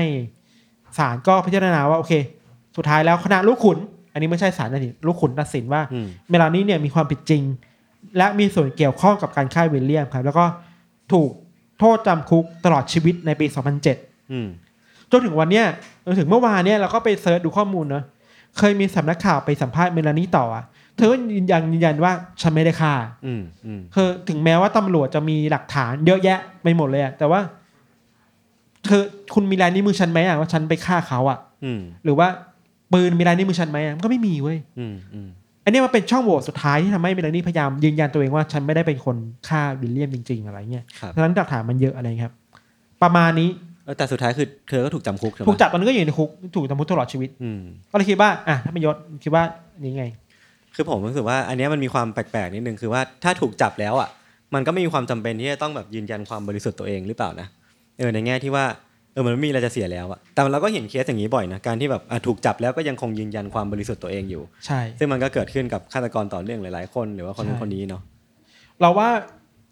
ถึงแม้ว่าต้นทางอะไอการอืมซื้อปืนไอการสั่งซื้อยามันจะมี ตัวบอกว่าเมลานี่มีความเกี่ยวข้องอืมถึงแม้ไม่ได้ฆ่านะอืมอันนี้คิดแบบในแง่ฝั่งเขานะอ่าถึงแม้ไม่ได้ฆ่าแต่มันก็มีความเกี่ยวข้องอะอืมแต่ว่าไอ้สุดท้ายนั่นแหละไอ้การไม่เห็นภาพว่าเมลานี่พาวิลเลียมไปไหนไปไหนอะเออและไอ้สถานที่ที่จะต้องฆ่าศพอะมันหายากมากเลยนะเว้ยอืมคือการฆ่าศพมันต้องมีพื้นที่ที่กว้างพอนึกปะห้องน้ำมีการทำความสะอาดอย่างดีอะตำรวจหาไม่เจอเว้ยว่าพาไปไหนเว้ยอืมอืมรู้แค่ว่า ขับรถไปที่เนี่ยจบแล้วว่าเมลานี่ขับรถหายไปแล้วเขาหายไปอืมยังไงต่ออะไรเงี้ยอืมอืมมันก็มีความกึ่งกึ่งๆว่ามันยังมีความมันยังมีโอกาสที่คดีนี้นะเขาอาจจะถูกกลับมาพิจารณาได้ใหม่ อืมอืมเออ ก็เลยว่ายังไม่ยังไม่สารภาพไปดีกว่า ใช่เผื่อมันมีการรื้อใช่ฟื้นคดีกลับมาใช่ใช่ใช่มันคือข้อสังเกตแบบที่โยบอกเลยอืมคนในคนที่เป็นนักกฎหมายในอเมริกาเขาวิเคราะห์นี้เนี่ยเออคือพยายามจะหาช่องอย่างเนี้ยเพื่อ รื้อฟื้นคดีใหม่อืมอืมอืมเราคิดว่าเนี่ยมันก็ถึงแม้ว่าชัดเจนมากเนาะไอ้สี่ห้าข้อที่เรายกมาครับว่าหลักฐานมันมัดตัวได้หมดเลย ถ้าเราเป็นคนนอกมากๆแต่ถ้า ในทางกฎหมายล่ะ ในการดำเนินคดีในพิจารณากฎหมายล่ะอืมมันมีโอกาสไหมนะที่แบบจะหักมุมอะอีกอย่างหนึ่งคือว่า ถ้าเราส่วนตัวเราคิดนะครับ เราคิดว่าถ้าทำอะทำคนเดียวได้เลยจริงๆหรอ เออ ผมก็มันก็ยากเหมือนกันนะ การที่แบบจะทำขนาดนั้นหรือว่า อีกอย่างหนึ่งคือแรงจูงใจมันไม่ชัดเจนเนอะคือ ถ้าสมมติเป็นคนฆ่าจริงแล้ว อะไรคือแรงจูงใจที่ทำให้คนคนหนึ่งสามารถ วางแผนทำสิ่งที่เรียกว่าฆ่าหันศพได้อืมขนาดนี้อะครับแล้วอ๋ออีกอย่างหนึ่งที่ลืมเล่าไปคือว่ามีคนตั้งข้อสังเกตว่า อย่าลืมเรื่องกระเป๋านะอืมคือถ้าเมลานี่ทำคนเดียวอะครับ การยัดศพใส่กระเป๋าอะแล้วการลากสิ่งเหล่านี้ไปตามที่ต่างๆ ไกลๆอะ โยนลงน้ำอย่างเงี้ยจากสะพานเงี้ยมันต้องใช้แรงมากเลยนะอืมคนคนเดียวทำไหวหรือเปล่าอะอืมกับไม่มีภาพที่มัดตัวเมลานี่ด้วยซ้ำว่าภาพที่เธอกำลังขับรถเอาเอาศพไปทิ้งอะก็ไม่มีเว้ย อืม คือทุกคดีนี้มันชัดเจนมากในต้นทางกลางทาง แต่ปลายทางเหตุการณ์สุดท้ายของเหตุการณ์อะ มันหายไปอะอืมอืมอืมคิดว่าอันเนี้ยน่าสนใจดีครับ ครับอะ ประมาณนี้ทุกคนว่าไงบ้างครับ ทุกคนว่าสรุปแล้ว พี่ธันจะเขียนเล่มสามตอนไหนไม่ใช่เหรอผมจะเขียนเรื่องสามแต่คดีนี้เป็นเรื่องต่อไปเออแต่ว่าจริงๆคือผมว่ามันก็ค่อนข้างชัดเจนเนาะคือถ้าเป็นบางคดีที่เราเลยเคยเคยเล่าๆกันมา แบบว่าบางทีมันมีอามูลเหตุจูงใจมีอาวุธอืมในการก่อเหตุจริงๆมันก็สามารถจับได้แล้วอะเออแต่สำหรับคดีนี้มันไม่ชัดจริงๆเนาะพูดว่าไม่ชัดก็ไม่เชิงอืมชัดประมาณแปดสิบเปอร์เซ็นแต่ไอ้ยี่สิบเปอร์เซ็นที่ไม่ชัดอะมันคือสิ่งที่จะมัดตัวได้มากที่สุดอะอืมมันหายไปอะแล้วก็ ในยูซีแล้วก็เคยเล่าเรื่องเกี่ยวกับการฆ่าหันศพมาเยอะครับมีตอนหนึ่งป่ะนะก่อนเรื่อยๆอะไรเงี้ยอืมอืมอืมอันนี้ก็เป็นวิธีการฆ่าคนหรือว่าวิธีการจัดการศพที่ค่อนข้างโหดเหี้ยมแล้วก็เออหาคำอธิบายได้ยากเหมือนกันอะครับ คือคนคนหนึ่งคนจะสามารถทำสิ่งที่เหมือนทำกับสัตว์ทั่วไปอะขนาดนั้นคือไม่ได้มองคนเป็นคนอะเออได้ขนาดนั้นเลยเหรออะไรเงี้ยครับ ประมาณนี้ครับอ่าโอเคครับผม ใครมีงั้นความเห็นเกี่ยวกับคดีนี้ไหมฮะ โอเค มีเต็มเลย ขอบคุณครับ เดี๋ยวเก็บไว้ช่วงท้ายแล้วกันครับ ครับ โอเค งั้นก็เดี๋ยวผมเล่าต่อนะ จริง ๆ เรื่องผมมันจะมีความคล้าย ๆ กับพี่ทันประมาณหนึ่งคือมันก็ไม่เป็ต้อนงเรื่องเล่าอะเป็นอะไรนะก็ใครๆก็ไม่ต้องเอเล่าอก็ปิดไอแพดเลยเล่านิดนึงอุตส่าห์เตรียมสคริปต์มา คือมันเป็นเรื่องที่มันอยู่ในหนังสือแหละ แต่ว่าเป็นเรื่องที่ผมรู้สึกว่ามันมันน่าชวนคุยต่อได้เยอะ ก็คือเรื่องของ มันเป็นชื่อตอนว่า baby pills ครับหรือว่ายาทารก คือคือยาทารกคือคือผมมาตั้งชื่อนี้มาเพื่อให้คนแบบสงสัยก่อนนะว่ายาทารกคืออะไร มันอาจจะเป็นยาสำหรับทารกเวลาป่วยหรือเปล่า แต่จริงๆแล้วมันอาจจะไม่ใช่อย่างนั้นเนาะคือเชื่อว่าทุกคนที่อยู่ตรงนี้น่าจะเคยแบบผ่านการกินยามาพอสมควร คือช่วงนี้มันเป็นช่วงโควิดด้วยหรือว่า หลายๆคนน่าแบบต้องกินไทลินอลบ้างหรือว่ากินพาราบ้างเวลาเราเป็นไข้เนาะก็เลยอยากอยากถามทุกคนก่อนว่าใครชอบกินยาน้ำหรือว่ายาเม็ดหรือว่ายาแคปซูลมากกว่ากันเอาเอายาแคปซูลก่อนก็ได้ใครใครชอบกินยาแคปซูลมากกว่ายาน้เออเยอะเนาะอ่าแล้วแล้วยาน้ำมันมีใครชอบกินยาน้ำบ้างยุคนี้มียาน้ำเหรอฮะ ไม่มีเลยเหรอมีเหรออะเด็กยาเด็กยาเด็กยายาใส่ขวดนะอ่าอ่าอ่าใช่ใช่ที่มันจะแบบยาขมๆหน่อยสีเหลืองคือแบบอิ่วเลยอะแล้วแล้วพี่ธันชอบกินยาอะไรยาคูอะไม่ได้ไม่ได้ไม่ได้ไม่ได้ ผมหมดหวังเลย คือคือส่วนตัวผมอะก็จะคล้ายๆกับทุกคนแหละชอบกินยาแคปซูลมากกว่าเพราะว่าจริงๆมันมันไม่จำเป็นต้องเอาลิ้นเราไปสัมผัสกับความขมของยาอะไรเงี้ยเนาะก็ถือว่ามันอาจจะกินง่ายกว่า แล้วก็ไม่รู้ทุกคนเป็นไหมคือแบบสิ่งที่จะทำตอนเด็ก ๆ คือว่าเอายาแคปซูลมา แล้วก็บีออก แล้วก็ดูว่าข้างในมันมีผงอะไรอยู่อ่าทุกคนน่าจะทำกันข้างข้างหลังสันหัวสันสันหัวก็คือทำไงอ๋อเออโอเคนั่นแหละมันส่วนใหญ่มันจะเป็นอะไรที่เราผิดหวังเลยคือเราคาดหวังตอนเด็กๆว่ามันจะออกมาเป็นแบบผงสีสีรุ้งหรือว่าสีแบบสีเวอร์เวอร์อะไรเงี้ยแต่จริงๆมันก็เป็นแค่ผงขาวๆเนอะส่วนใหญ่ใครคาดหวังว่าเป็นสีรุ้งนะไม่ไม่มียศ คืออย่างน้อยไม่มันจะมีมันจะได้แบบคิดว่าเออมันน่ามีและน่าตื่นเต้นอยู่ข้างใน ปรากฏว่ามันก็จะเป็นผงสีขาว คือมันก็เป็นอะไรที่เราแบบตื่นเต้นตอนอ่าจินตนาการนะแต่ว่าอ่าพอทำจริงมันก็ไม่ได้อ่าไม่ได้จริงไม่ได้สมหวังอะไรเงี้ยนะครับเออแต่ว่าเรื่องที่ผมไปเจอมา มันอาจจะเป็นการที่เป็นของที่อยู่ข้างในยาแคปซูลที่มันจะแบบอ่าอันนี้น่าตื่นเต้นจริง แต่ว่าเราอยากที่จะรู้มันหรือเปล่าอันนี้อีกเรื่องหนึ่งเนาะคืออันเนี้ยมันมันจุดเริ่มต้นมันอยู่ที่ปี 2012 ที่เกาหลีใต้ครับ คือมันมีเรื่องที่มันมีข่าวประกาศออกมาจากกรมศุลกากรของที่เกาหลีใต้ว่า มันมีการค้นพบบางอย่างที่เรียกเสียงฮือฮาแล้วก็เป็นกระแสโด่งดังไปทั่วโลกคือทั่วโลกจริงคือแบบมีข่าวจากอเมริกามีข่าวจากอังกฤษแล้วพวกนี้โคเวอร์เรื่องนี้เยอะเหมือนกัน คือมันการค้นพบยาแคปซูลกว่า 17,500 เม็ดคือจำนวนก็เยอะมากเลยเนาะคือมันค่อย ๆ ถูกทยอยลักลอบเข้ามาจากจีนเข้ามาเกาหลีใต้ตั้งแต่ปี 2011 แล้วแล้วก็ค่อยๆสะสมมาจนแบบเกือบ 20,000 เม็ด สาเหตุที่ทำให้การค้นพบยาแคปซูลธรรมดาธรรมดาเนี่ยมันเป็นเรื่องที่ฮือฮาระดับโลกเนี่ยเพราะว่าพอเอาผงข้างในยาแคปซูลเนี่ยมาตรวจสอบดูคือเขาก็ทำเหมือนเด็กๆแหละเทมา แล้วก็ใช้กล้องจุลทรรศน์ดูหรือว่าตรวจสอบดูอะปรากฏว่ามันไม่ใช่ผงยาไว้ยแต่ว่ามันเป็นเป็นเศษผงร่างกายมนุษย์ที่ถูกทำให้ละเอียดเป็นผงนึกออกไหมคือใส่กระดูกนี่หรอเศษคนเลยเว้ยคือคนอะร่างกายคนที่แบบเสียชีวิตไปแล้วอะถูกเอามาสับสับสับสับสับละเอียดแล้วก็ ทำกรรมวิธีบางอย่างให้กลายเป็นผง แล้วก็เอามาใส่ในยาแคปซูล แล้วก็ลักลอบเข้ามาที่เกาหลีใต้ คือพอเข้าใจไหมว่าทำไมมันถึงเป็นข่าวที่ฮือฮาเพราะว่ามันคงทำให้เราสงสัยมากๆว่าทำไมมันถึงต้องมีสิ่งเนี้ยเข้ามาในประเทศเกาหลีใต้ด้วย คือถ้าจะขยายความไปมากกว่านั้นอะมันไม่ใช่แค่เศษผงของร่างกายมนุษย์ธรรมดา แต่ว่ามันเป็นผงที่จากการตรวจสอบแล้วเนี่ยมันน่าจะถูกทำมาจากศพของเด็กทารก แล้วก็เด็กอ่อนในครรภ์ททารกเนี่ยคือคลอดออกมาแล้วเนาะอายุประมาณแบบไม่กี่เดือน ก็จะถูกนำมาทำเป็นผงในอยู่ในแคปซูลนี้ หรือมบางทีเนี่ยก็จะเป็นตัวอ่อนที่ทำแท้งออกมาก่อนก่อนก่อนถึงกำหนดคลอดอ่าแล้วก็เอาตัวอ่อนเหล่านั้นเนี่ยมาบดผมแต่ต้องดิสเคลมไว้ก่อนไหมไม่ทันแล้วมั้งไม่ทันแล้วอะโอเคขอโทษนั่นแหละครับ เอามาบดแล้วก็ทำเป็นผงในแคปซูลครับคือกรรมวิธีเนี่ยถ้าอะคือมันมันคือเอามาอบให้แห้ง แล้วก็ทำเป็นผง แล้วก็นำมาใส่แคปซูลผมไว้เท่านี้แล้วกันเนาะจริงๆคือดีเทลมันค่อนข้างโหดมากๆแล้วก็เชื่อว่าหลายๆคนไม่น่าจะอยากฟังเพราะมีคนกินไก่ไปด้วยครับ คือคำคำถามแรกที่ขอโทษแทนยศด้วยครับ ผมขอโทษจริงคำถามแรกที่ขึ้นมาในหัวเนี่ยหลายๆคนน่าจะมีเหมือนกันคือว่าทำไมเราต้องการสิ่งนี้วะอ่าสมมติเราพูดถึงยาใช่ไหมอืมยาแคปซูลอะมันคือเอาไว้กินอะ เพื่อรักษาโรคแล้วยาแคปซูลที่มีผงเด็กทารกอยู่ข้างในนั้นอะมันจะรักษาโรคอะไรวะ แล้วเราทำไมเราถึงต้องบริโภคสิ่งนี้ด้วย แล้วมันมีคนที่ต้องการสิ่งนี้จริง ๆ หรือเปล่าอืมเออ มันก็เลยไปไปสู่การค้นหาข้อมูลต่อคือผมก็ไปไป search ต่อนะว่าจริงๆแล้วไอ้การที่มีสิ่งเนี้ยเกิดขึ้นมามันมันช่วยอะไรต่อโลกนี้ใบนี้ได้บ้างครับคือคือการค้นพบของเกาหลีใต้ครั้งเนี้ยมันนำเต็มไปด้วยข้อสงสัยมากมายครับ คือเริ่มต้นจากตัวเหล่าผู้ลักลอบก่อนเนาะคือเหล่าผู้ลักลอบเข้ามาในในเกาหลีใต้เนี่ยจากจีนเนาะก็จะถูก จับกลุ่มโดยที่เขาเนี่ยอ้างว่าแบบเขาไม่รู้ว่ามันคืออะไรเขาแบบไม่รู้ด้วยซ้ำว่าข้างในนี้มันคือผงเด็กทารกเขาไม่รู้ว่าใครเป็นคนผลิต ไม่รู้ว่าใครอยู่เบื้องหลังเขามีหน้าที่ในการลักลอบเข้ามาเฉยเป็นตัวกลางๆใช่เออแล้วแล้วสาเหตุที่เขาบอกว่าเขาไม่รู้แต่เขาต้องนำมาที่เนี่ยเพราะว่าจริงๆแล้วอะเขาเขาอ้างกันว่าหรือว่าเขาว่ากันว่าเนาะว่ามันจะมีคนจากจีนที่เคยอยู่จีนมาก่อนอืมแต่ว่าอพยพมาอยู่เกาหลีใต้อืมแต่ว่ายังต้องการของเหล่านี้อยู่อะคือเรียกได้ว่าตอนที่อยู่จีนเน่ยเขาเคยบริโภคสิ่งเนี้ยเป็นเรื่องปกติ แต่พอย้ายมาอยู่เกาหลีใต้เนี่ยของมันไม่มี เขาก็เลยต้องพึ่งเอเจนต์เหล่านี้หรือว่าตัวกลางเหล่านี้ในการนำนำยาทารกเนี่ยเข้ามาสู่ให้พวกเขากินครับเออซึ่งซึ่งมันก็นำมาสู่คำถามที่เรายังไม่ได้เคลียร์กันว่ามันกินไปเพื่ออะไรอืนะมคือคือหลายคนอาจจะพอเดาได้ว่าสาเหตุมันคืออะไร เพราะว่ามันก็จะคล้ายกับพวก พวกยาดองยาอายุวัฒนะเออต่างๆอะไรเราความต่าเชื่องเก่าๆสูตรโบราณของจีน หรือว่าประเทศอื่นๆนู่นนี่นั่นเนาะครับที่เราคุ้นเคยกันอยู่แล้ว คือมันก็ไม่ได้แตกต่างกันมาก เพราะว่าเขาเชื่อกันว่ายาทารกเนี่ยกินเข้าไปแล้วเนี่ยมันจะช่วยเป็นยาอายุวัฒนะบำรุงสมรรถภาพทางเพศ หรือว่าเป็นยาชูกำลังนั่นเองอืมก็เลยเป็นเหตุที่ทำให้คนมีมีความกล้าที่จะยอมเสี่ยงกับการทำผิดกฎหมายมากขึ้น เพราะเขาเชื่อจริงๆว่ากินเข้าไปแล้วมันจะไม่ร่างกายเขามีอายุยืนยาวอะเออแล้วก็เป็นเหมือนเป็น เป็นความเชื่อของชาวเอเชีย เฉพาะพื้นถิ่นนี้ด้วยอะไรเงี้ยเนาะแล้วแบบมีความอยากอายุยืนอะเขาก็เลยแบบกล้าหรือว่ายอมที่จะแลกทุกอย่างกับการถูกจับหรือว่ากับการถูกปรับในการที่จะได้สิ่งนี้มาครอบครอง หรือว่าคนกลางเองก็เห็น เออ เห็นเห็นประโยชน์จากมัน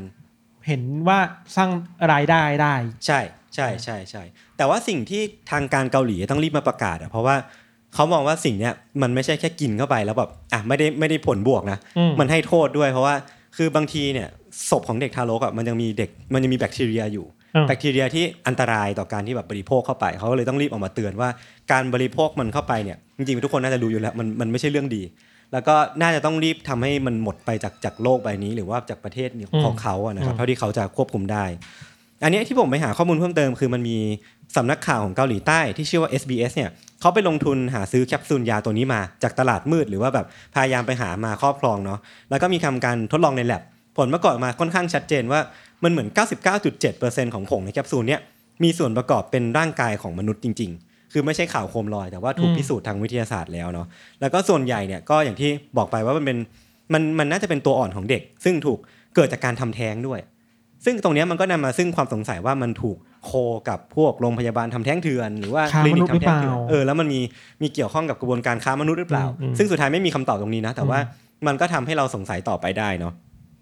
คือในสารคดีของ FPS ที่ผมไปหาข้อมูลมา มันจะมีการกล่าวหาว่าบริษัทยาของจีนน่ะได้ร่วมมือกับคลินิกทำแท้งแห่งหนึ่ง แล้วก็ทำเอานำศพเด็กที่เขาได้มาจากคลินิกเนี้ยมาทำจำวิธีที่ที่ผมได้เล่าไป แล้วก็นำมาวางขาย คือถ้าสมมติว่าเราพูดถึงวางขายเนี่ยมันก็ต้องนำมาซึ่งมูลค่าหรือว่าราคาเนาะอืมคือราคาเนี่ยจริง ๆ แล้วอะมันค่อนข้างแพงประมาณหนึ่งคือตรงเนี้ยเท่าที่ผมไปหามาเนาะมันน่าจะเป็นราคาประมาณแบบ4ี่หมื่นถึงห้าหมื่นวอนต่อ1พอชั่น เท่ากับกี่บาท ซึ่ง1พอชั่นอะผมไม่แน่ใจว่ามันคือ 1 แคปซูล1ซอง หรือว่า 1 1แท็บเล็ตเนาะแต่ว่ามันจะเป็นประมาณ 1,300 บาทอืมคือถ้าสมมติว่าเราตีต่างว่า 1,300 บาท เท่ากับ 1 แคปซูลอะอืมแม่งโคตรแพงเลย แล้วสมมติว่าเราเราพูดถึง 17,500 เม็ดตอนต้นมาคูณกับ 1,300 บาทอะล้านเออมันจากแบบหลากหลายล้านสิบล้านอะไรพวกเนี้ยซึ่งมันก็น่าจะเป็นมูลค่าที่ดึงดูดให้พวกคนที่เขาอยู่ในตลาดมืด หรือว่าเป็นคนที่อยู่ในวงการมาเฟียอะไรพวกเนี้ยก็สามารถมาค้ากำไรกับกับเรื่องนี้ได้ ด้วยเงินที่สูงขนาดนี้เพราะว่า ดีมานใช่ดีมา demand นสูงเออ แต่ว่าสป라이มันจะหายากหน่อยเออเออเออแต่ว่าจริงๆแล้วคือมันมันพูดง่ายๆมันคือการค้ามนุษย์แหละเพราะว่ามันคือการ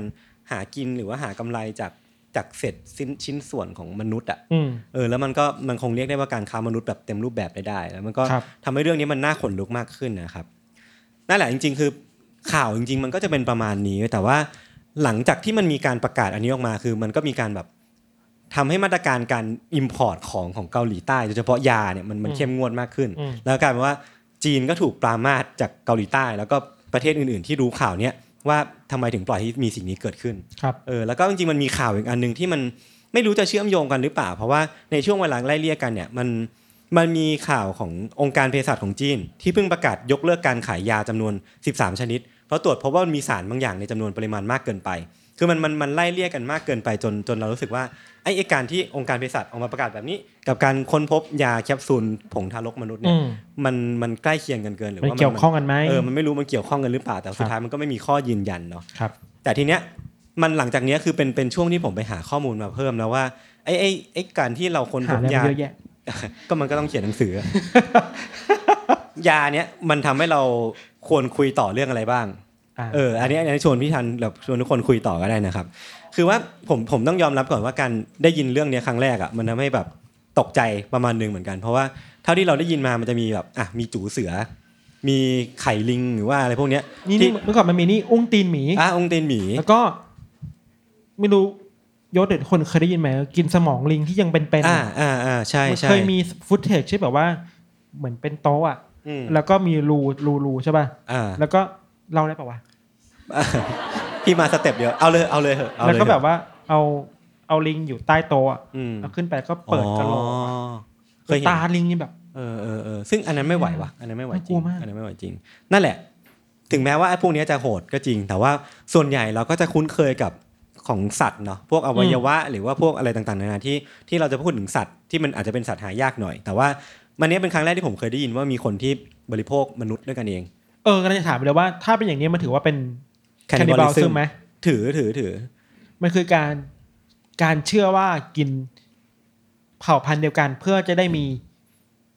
พละกำลัง ใช่ใช่ มันคือความเชื่อนั้น มันคือความเชื่อนั้น แล้วก็จริง ๆ แล้วอะมันเป็นความเชื่อที่แบบฝังลากลึกประมาณหนึ่งเหมือนกัน จริงถ้าสมมติใครมีความรู้เรื่องนี้มาแชร์กันได้นะ เพราะว่าผมเองไม่ได้มีความรู้เรื่องแบบว่าแพทย์โบราณ หรือว่าแพทย์ทางเลือกของจีนมากขนาดนั้น แต่ว่าเท่าที่ไปดูมาคือมันเหมือนว่า มันมีหลักฐานในประวัติศาสตร์เยอะมากเหมือนกันที่แบบบ่งบอกว่ามันมีพฤติกรรมการกินมนุษย์ เพื่อเป็นยาบำรุงกำลังด้วยเหมือนกันคืออมอันเนี้ยย้อนกลับไปตั้งแต่มีบันทึกชิ้นหนึ่งของผู้รอบรู้คนหนึ่งของจีนครับที่ชื่อว่าหลี่ชือเจิ้นคือเขาเนี่ยมีชีวิตอยู่ในสมัยราชวงศ์หมิงของจีนครับแล้วเขาเนี่ยเคยเขียนตำราที่เป็นตำราการแพทย์แบบตำราการแพทย์ในสมัยนั้นเนาะมันชื่อว่า Compendium of Materia Medica ในช่วงหนึ่งหรือว่าในใน section หนึ่งของหนังสือเล่มเนี้ยมันถูกอุทิศให้กับการเขียนว่า จะกินมนุษย์ยังไง เพื่อให้ตัวเองเนี่ยมีพลังมากขึ้น หรือว่าเพื่อให้ตัวเองเนี่ยมีมีอิทธิฤทธิ์หรือว่าแบบมีความอายุวัฒนะมากขึ้นอืมแต่ว่าเขาอะ remark ไว้ หรือว่าแบบบอกเอาไว้ว่าการกินตรงเนี้ยมันจะเป็นสำหรับพวกที่มีมนต์ขลังหรือว่าเป็นผู้ที่ใช้วิชาอาคมเท่านั้นอะคือมันจะไม่ใช่คนทั่วไปที่สามารถกินมนุษย์ได้ แต่ว่าต้องเป็นคนที่เหมือนมีความสามารถในการต่อต้านพลังมืดบางอย่างอะไรมันหเงี้นัยงไทยเลยอะไรนะหนังไทยอะเออเออเออมีความมีความแบบนั้นอะชื่ออะไรนะ ที่แบบไสยศาสตร์อะ ใครรู้ไหมนะลองของใช่ไหมที่แบบว่าต้องกินของของครูตัวเองเพื่อเอาวิชาเข้ามาอะไรเงี้ยน่าน่าจะใช่ตะกะคล้ายๆกัน เออเออใช่ไหมน่าใช่ใช่ไหมฮะน่าใช่น่าคใช่ล้ายๆกันเออไม่มีในไทยจริเองอๆเว้ยแสดงว่ามันไม่ใช่แค่ไอจีนไม่ใช่แค่แบบอะไรไอ้แต่ไอ้ว่าจริงๆมันความรู้สึกว่ากินอะไรบางอย่างของคนนั้นเพื่อสืบทอดสิ่งนั้นมาให้เราอะอ่าอ่ามันมันอยู่ในเอเชียเออเออ แต่ว่ามันก็ไม่ใช่แค่เอเชีย คือว่าอืมมันอาจจะมีกว้างกว่านี้ก็ได้อืมแต่ว่าส่วนใหญ่เราจะได้ยินกันแค่ในอืมเอเชียเนาะแล้วก็ อีกอันหนึงมีหลักฐานอีกชิ้นหนึ่งที่บันทึกไว้ว่า อันนี้อาจจะไม่แน่ใจความถูกต้องขนาดนั้น ผมก็ remark เอาไว้เนาะครับว่าในศตวรรษที่ 19เนี่ยมันมีนักบวชหลายคนในจีนที่ถูกกล่าวหาว่าซื้อขายศพเด็กทารกเพื่อมาทำเป็นยา เอามาตัดชิ้นส่วนอวัยวะบางส่วนไปแล้วก็เอามาทำเป็นยาอ่าเออคือมันก็สุดท้ายมันคือมันมันย้อนกลับไปว่าจริงๆไอ้ความเชื่อตรงเนี้ยมันแบบค่อนข้างถูกฝังรากลึกแล้วก็ดำเนินมาไกลพอสมควรเนาะครับซึ่งซึ่งคนที่เขียนบทความนี้ที่ผมหาหาข้อมูลมาเขาบอกว่าจริง ๆ แล้วเนี่ยปัญหาหรือว่า ต้นตอหรือว่ารากของปัญหาที่เราแบบมีปัญหานี้กันอยู่อืมมันมันอาจจะแบบพูดยากเหมือนกันนะว่ามันเป็นเพราะอะไร คือผมคิดว่ามันอาจจะเป็นเรื่องของการมันเป็นปัญหางูกินหางแล้วกัน ที่ที่สะท้อนถึงแบบปัญหาเศรษฐกิจของชาวบ้านอะที่สมมติว่าเขาป่วยเป็นโรคนี้เนี่ยและการที่เขาต้องพึ่งแพทย์ทางเลือกอย่างการกินแบบอวัยวะอวัยวะสัตว์ หรือว่าการกินมนุษย์ด้วยกันเอง เพื่อเพื่อทำให้ตัวเองเนี่ยมีร่างกายที่แข็งแรงขึ้น หรือว่าอืมสามารถรักษาโรคที่เขาแบบป่วยจนไม่มีวันรักษาได้เนี่ยอืมจริง ๆ แล้วมันแปลว่าเขาเขาไม่มีไม่มี ทุนทรัพย์เพียงพอหรือว่าไม่มีแบบทรัพยากรเพียงพอในการเข้าถึงระบบการแพทย์สมัยใหม่หรือเปล่าหรือว่าอะไรแบบในนี้เราว่าในตอนนั้นอาจจะเป็นปัญหานี้ได้เออแต่พอมันปัจจุบันน่ะไอการที่ราคามันสูงมากอะอืมเราว่าเรื่องชนชั้นไม่ได้เกี่ยวข้องแล้วเออก็จริงก็จริงก็จริง แต่อาจจะเป็นการความเชื่ตอกค้างของความเออเชื่อเอที่อมันส่งต่อมาเรื่อยๆอะไรเอเงี้ยอเออเออเออซึ่งเอาจริงๆอะอันเนี้ยไม่รู้ทุกคนเห็นด้วยเปล่านะแต่ว่าเออถ้าสมมติว่าเราพูดถึงการกินอวัยวะสัตว์ แต่ว่ามันเป็นอวัยวะสัตว์ที่ ไม่ใช่สัตว์ใกล้สูญพันธุ์เราก็คงว่าเขาได้ไม่เต็มปากขนาดนั้น เพราะว่ามันก็เป็นความเชื่อส่วนตัวที่ที่บางทีเราอาจจะไปยุ่งเกี่ยวได้ยากอะเราเราเป็นคำถามเลยดีกว่าว่า อืมไอทุกวันนี้เรากินตับอ่าเนื้อกินเออกระเพาะอ่าอ่านู่นนี่นั่นน่ะ เราโอเคกับสิ่งเหล่านี้อ่าสมมติถ้าเราไม่ได้เป็นคนกินมังใช่ป่ะอ่าอ่าแล้วแล้วถ้าถ้าคดีเนี้ยเคสเนี้ยมันต่างกันไหมมันต่างตรงที่เป็นคนไงออ เพราะฉะนั้นต้องหาว่าเส้นแบ่งอะไรระหว่างใช่ใช่ใช่ใช่เส้นแบ่งอะไรที่ทำให้เรายตอมรับการกินเนื้อสัตว์ได้แล้วเรายอมรับการกินอืมเผ่าพันธุ์เดียวกันไม่ได้ะไรมันคือกฎเหล็กของของมนุษย์ที่ผมเอผอมจำได้ว่ามันคือเออเออมันคือเออคำเนี้ยกฎเหล็กของการเป็นมนุษย์คือจะไม่กินเผ่าพันธุ์เดียวกันเองอ่าเออซึ่งซึ่งตรงเนี้ยมันก็เหมือนเป็นเป็นเวลาเราหาคำว่า cannibalism มันก็จะมีสิ่งนี้ขึ้นมาก่อนนะเนาะอืมเออแต่ว่าเนี่ยแหละอย่างที่พี่ทันพูดเลยคือว่าคดีเนี้ยเส้นแบ่งมันค่อนข้างพร่าเรือนเพราะว่า การที่มีความเชื่อของการกินอวัยวะ คนนู้นคนนี้เพื่อให้ตัวเองมีอายุวัฒนะฮะมันมันเริ่มบานปลาย เพราะว่าหลังๆ มันมีคดีที่เกิดขึ้น คือมันมีพ่อแม่คู่หนึ่งในปี 2007 ในกวางตุ้งเนาะอืมได้ขโมยศพลูกของอีกครอบครัวหนึ่งอะมาทำซุปบำรุงให้ลูกของตัวเองที่กำลังป่วยอะอ่าคือเรียกได้ว่าความเชื่อมันเริ่มแบบไปสู่การก่อเหตุอาชญากรรมแล้วอะอาจจะมีความเกลียดชังอะไรบางอย่างมาด้วยผสมด้วยเออแต่ว่ามันเป็นเรื่องของความเชื่อว่าการกินเด็กทารกการกินคนที่ยัง เพิ่งคลอดออกมาเนี่ยมันอืมมันนำมาซึ่งพลานุภาพบางอย่างครับเอดีอดีนะที่เขาไม่ทำกลัวแล้ว ขอโทษครับอ่าแล้วก็อีกอันหนึ่งอันนี้มีคดีในปี 2012เหตุการณ์เนี้ยเกิดขึ้นที่ไทย ไม่แน่ใจมีใครเคยได้ยินไหม แต่ว่ามีชาวไต้หวันคนหนึ่งครับ พยายามขายศพทารกจำนวน 6 ศพ ที่ซึ่งเขาเก็บไว้ที่โรงแรมแห่งหนึ่งในกรุงเทพผ่านอืมอินเทอร์เน็ต ก่อนอืมที่ถูกจับได้ว่ามีกลุ่มคนที่แบบ อะมีมีการซื้อขายเนี่ยแล้วก็ถูกจับไป คือผมก็ไม่รู้ว่าเขาเอาศพมาจากไหน แต่ว่ามันมีการมันเริ่มมีการซื้อขายเด็กทารกจนแบบเริ่มน่ากลัวมากขึ้นเรื่อยๆอะเอออืมเออนั่นแหละครับ ก็ประมาณนี้จริงๆรู้สึกว่ามันเป็นคดีที่ทำให้เรารู้สึกว่าโลกของเรามันก็กว้างใหญ่เหมือนกันไอ้แล้วก็ไอการกินคนด้วยกันเองอะ อืมคิดต่ออย่างที่ยศเล่าคือว่ามันมีฟังก์ชันอื่นๆด้วยนะอืมคือเราเคยไปรู้มาว่าอย่างบางชนเผ่าใน อินโดนีเซียหรือในแอฟริกาใต้ครับอืมเขากินฝั่งตรงข้ามเพื่อ ชั้นเหนือกว่าแกอะอ่าไม่ไม่ได้มันคือ ไอการกินของยศมันคือกินเพื่อ เพิ่มเพิ่มพลังเพิ่มบาอย่าสิ่งที่ตัวเองหายไป พลังอ่าประหยัดหายไปเออแต่ในบางฟังก์ชันของบางคนอะมันคือ การกินเพื่อแสดงว่าฉันมี power เหนือแกนะอืมฉันเอาชนะแกได้นะอืมมหรือว่าเมื่อกี้ที่เราคุยกันว่า ในเชิงศิลศาสตร์ไทยมันก็มีความเชื่อว่า ถ้าฉันกินเนื้อของคนที่มีวิชานี้ฉันจะได้วิชานี้มาด้วยมันสืบทอดด้วยอะไรเงี้ยเออเออเออเอาจริงๆมันซับซ้อนมากเลยนะไอการกินเนี่ยใช่มันมันใช่มีหลายฟังก์ชันน่ะเออ มันมีอันนี้ด้วยซาลาเปาเนื้อคนเคยดูป่ะคุณคุณหนังจีนหนังฮ่องกงเออเมื่อก่อนเออใครเคยดูป่ะครับฮ่องกงใช่ไหมครับจำได้ว่าเมื่อก่อนเราได้ยินชื่อเรากลัวไม่กล้ากินซาลาเปาไปเป็นแบบโตมาเลย ไม่โตไม่ทันใช่ไหม ทานทานทานผมเคยได้ยินอยู่ แต่ไม่เคยดูนะ เข้าใจว่ามันทำมาจากเรื่องจริงอ้าวเหรอเออเคยซาลาเปาเนื้อคนมันทำจากเนื้อมันเคยมีซาลาเปาที่ทำเคยมีคดีนี้ในจีน ไม่ได้ไม่ได้ไม่จีนก็ฮ่องกงนั่นแหละอืมครับอืมครับ อ่างั้นงั้นชวนคุยต่อ คืออยากอยากคุย อยากทราบความเห็นทุกคนว่าจริงปัญหาที่เราคุยกันหรือว่าเรื่องที่เราเล่าไปอะมันมันสะท้อนถึงปัญหาอะไรบ้างผมว่ามันน่าจะเป็นเรื่องของแบบว่าที่ผมคิดออกนะคือ มันน่าจะมีการวิจัยจากรัฐบาล หรือว่าคนที่แบบมีมีอำนาจหน้าที่ในการจัดการคนว่าการกินสิ่งเหล่าเนี้ยมันไม่ได้แบบ ช่วยจริง ๆ นะ คือคืออันเนี้ยอาจจะเป็นการแก้ปัญหาที่แบบต้นเหตุมากเกินไปมั้ง แต่ว่าแบบถ้ามันมีงานวิจัยที่มันชี้ชัดว่าการกินสิ่งเหล่านี้มันไม่ได้ช่วยจริงๆอะอย่างน้อยมันทำให้คนคนกลุ่มหนึ่งแบบสามารถมีหลักฐานอ้างอิงได้ว่า เออมันมีงานวิจัยนะ คุณเชื่อสิ่งนี้สิคุณอย่าไปกินเลยอืมเออ มันอาจจะช่วยได้หรือเปล่า แต่ว่าสุดท้ายมันคือมันคือต้องใช้การสื่อสารที่แบบอ่าใช้เวลาหน่อยมั้งมีความเอมพัตตีกับคนที่เชื่อเขาเชื่อในเรื่องนี้จริงๆอะถ้าสมมติว่าเราเราพูดถึงแบบคนโบราณนะเขาจะมีความเชื่อที่เขาค่อนข้าง หนักแน่นมากๆ แล้วก็อาจจะแตะต้องยากซึ่งผมก็คิดว่าต้องปัญหาตรงเนี้ยมันก็จะแก้ยากมากมากพอสมควรครับ ครับอะใครมีความเห็นอะไรบ้างครับเฮ้ยอะครับถ้าถ้าต้องสมมติว่าต้องมีงานวิจัยที่ยืนยันว่ากินอันนี้แล้วมันไม่ดีแปลว่าอืมตอนที่เขาวิจัยเขาไม่ต้องกินอ๋อเออว่ะเอ้ยน่าสนใจครับผมก็ไม่ได้คิดถึงจุดนั้น แต่คิดว่าก็น่าจะน่าจะต้องนะ หรือว่ามันมีวิธีอื่นคิดว่าในทางการแพทย์น่าจะมีวิธีอื่น อืมแต่ยามันถ้าแบบเป็นวิจัยยามันก็ต้องมีเทสยากับยาแป้งอืมอ่าอืมอ่าอ่ามันก็แต่อันเนี้ยมันก็ต้องกินอะหรือว่าเออใช้ใช้สัตว์ทดลองเป็น sample แทนคนอ่าอ่าคิดว่าบางคิดว่าบางเคสอาจใช้ได้เช่นหนูลิงอะไรเงี้ยอ่าอ่าถ้าตามก็ใช่ครับ คิดว่าได้เป็นแบบนั้นนะ ถ้าถ้าเข้าใจว่ายก คล้ายๆกับเช่นตอนเรามีวัคซีนโควิดอะไรเงี้ยอืมก็ทดลองกับลิงอะไรเงี้ยครับครับคิดว่าลิงน่าจะเป็นสัตว์ที่ซวยประมาณหนึ่งที่แบบอืมด้วยความที่ใกล้กับมนุษย์แต่อะมันก็เวลาเวลาเราได้ยินเรื่องเนี้ยมันจริงมันก็มันก็เศร้าเวลาอืมเราพูดถึงแบบสัตว์ต้องทดลองแทนเราอะไรเงี้ยแต่มันก็อืมผมไม่รู้ว่ามันต้องดีเบตกันยาวเลยเรื่องเนี้ย เวลามีใครไหมครับเราเวลาฟังเมื่อกี้ที่คุยกันรู้สึกว่า อันหนึ่งที่เราก็ยังรู้สึกแปลกๆอยู่แต่อาจจะไม่ผิดก็ได้คือ มันมีอาหารหมาที่แบบเป็นชิ้นส่วนสัตว์อะเขาเรียกว่าอะไรนะพี่โจตอนนั้นบาร์พี่โจบาร์BARF ไม่ได้เลี้ยงหมาว่ะ BARF BARF ใช่ไหมฮะ BARF